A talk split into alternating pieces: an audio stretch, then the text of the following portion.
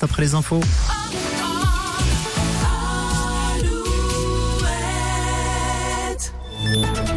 Alouette, les infos. Avec Fabienne Lacroix, bonsoir. Bonsoir Julien, bonsoir à tous et on fera un point météo à la fin de ce journal, mais notez déjà le retour de la pluie pour demain. Il y a 14 ans, dans la nuit du 28 février au 1er mars 2010, c'était la tempête Xintia hein, qui balayait l'ouest du pays avec des vents à plus de 150 km heure conjugués à de grandes marées, une tempête qui avait entraîné le décès de 47 personnes, 35 victimes en Vendée et 12 en Charente-Maritime.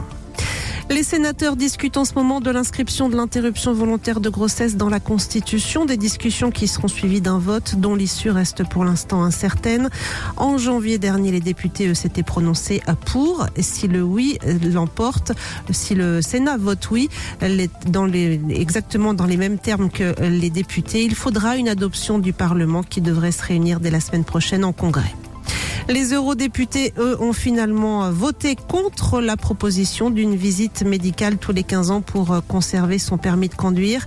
La mesure est écartée par l'Union européenne, mais chaque pays pourra légiférer. Cette visite médicale obligatoire est d'ailleurs déjà en vigueur en Italie ou au Portugal. À Angoulême, deux policiers font l'objet d'une enquête pour violence et injures racistes. Les faits s'étaient déroulés fin janvier lors d'une garde à vue au commissariat. La scène a d'ailleurs été filmée par la caméra piéton de l'un des policiers qui était resté allumé. Les deux fonctionnaires vont être suspendus. À Limoges, trois sangliers, eux, se sont invités hier dans un jardin privé. L'un d'entre eux s'en est pris au couple de propriétaires. Les époux ont été bousculés. La femme a même été mordue au poignet. Les services de l'Office français de la biodiversité ont été appelés sur place hein, pour abattre les trois sangliers avec l'autorisation de la préfecture.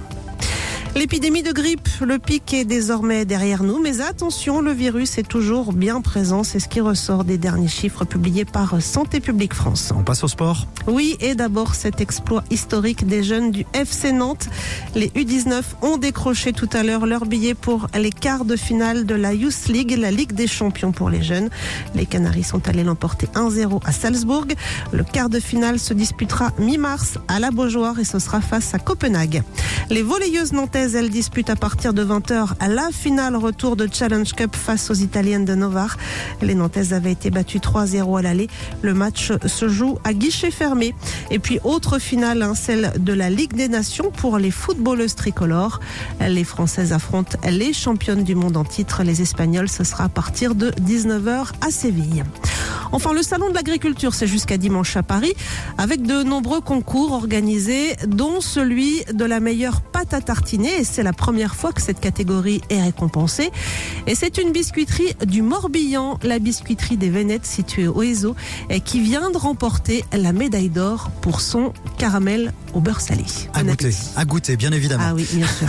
Allez, météo. La météo Alouette avec météo-ouest.fr. Et la vigilance orange est levée en, en Charente, Charente-Maritime et en Gironde, mais le niveau des cours d'eau reste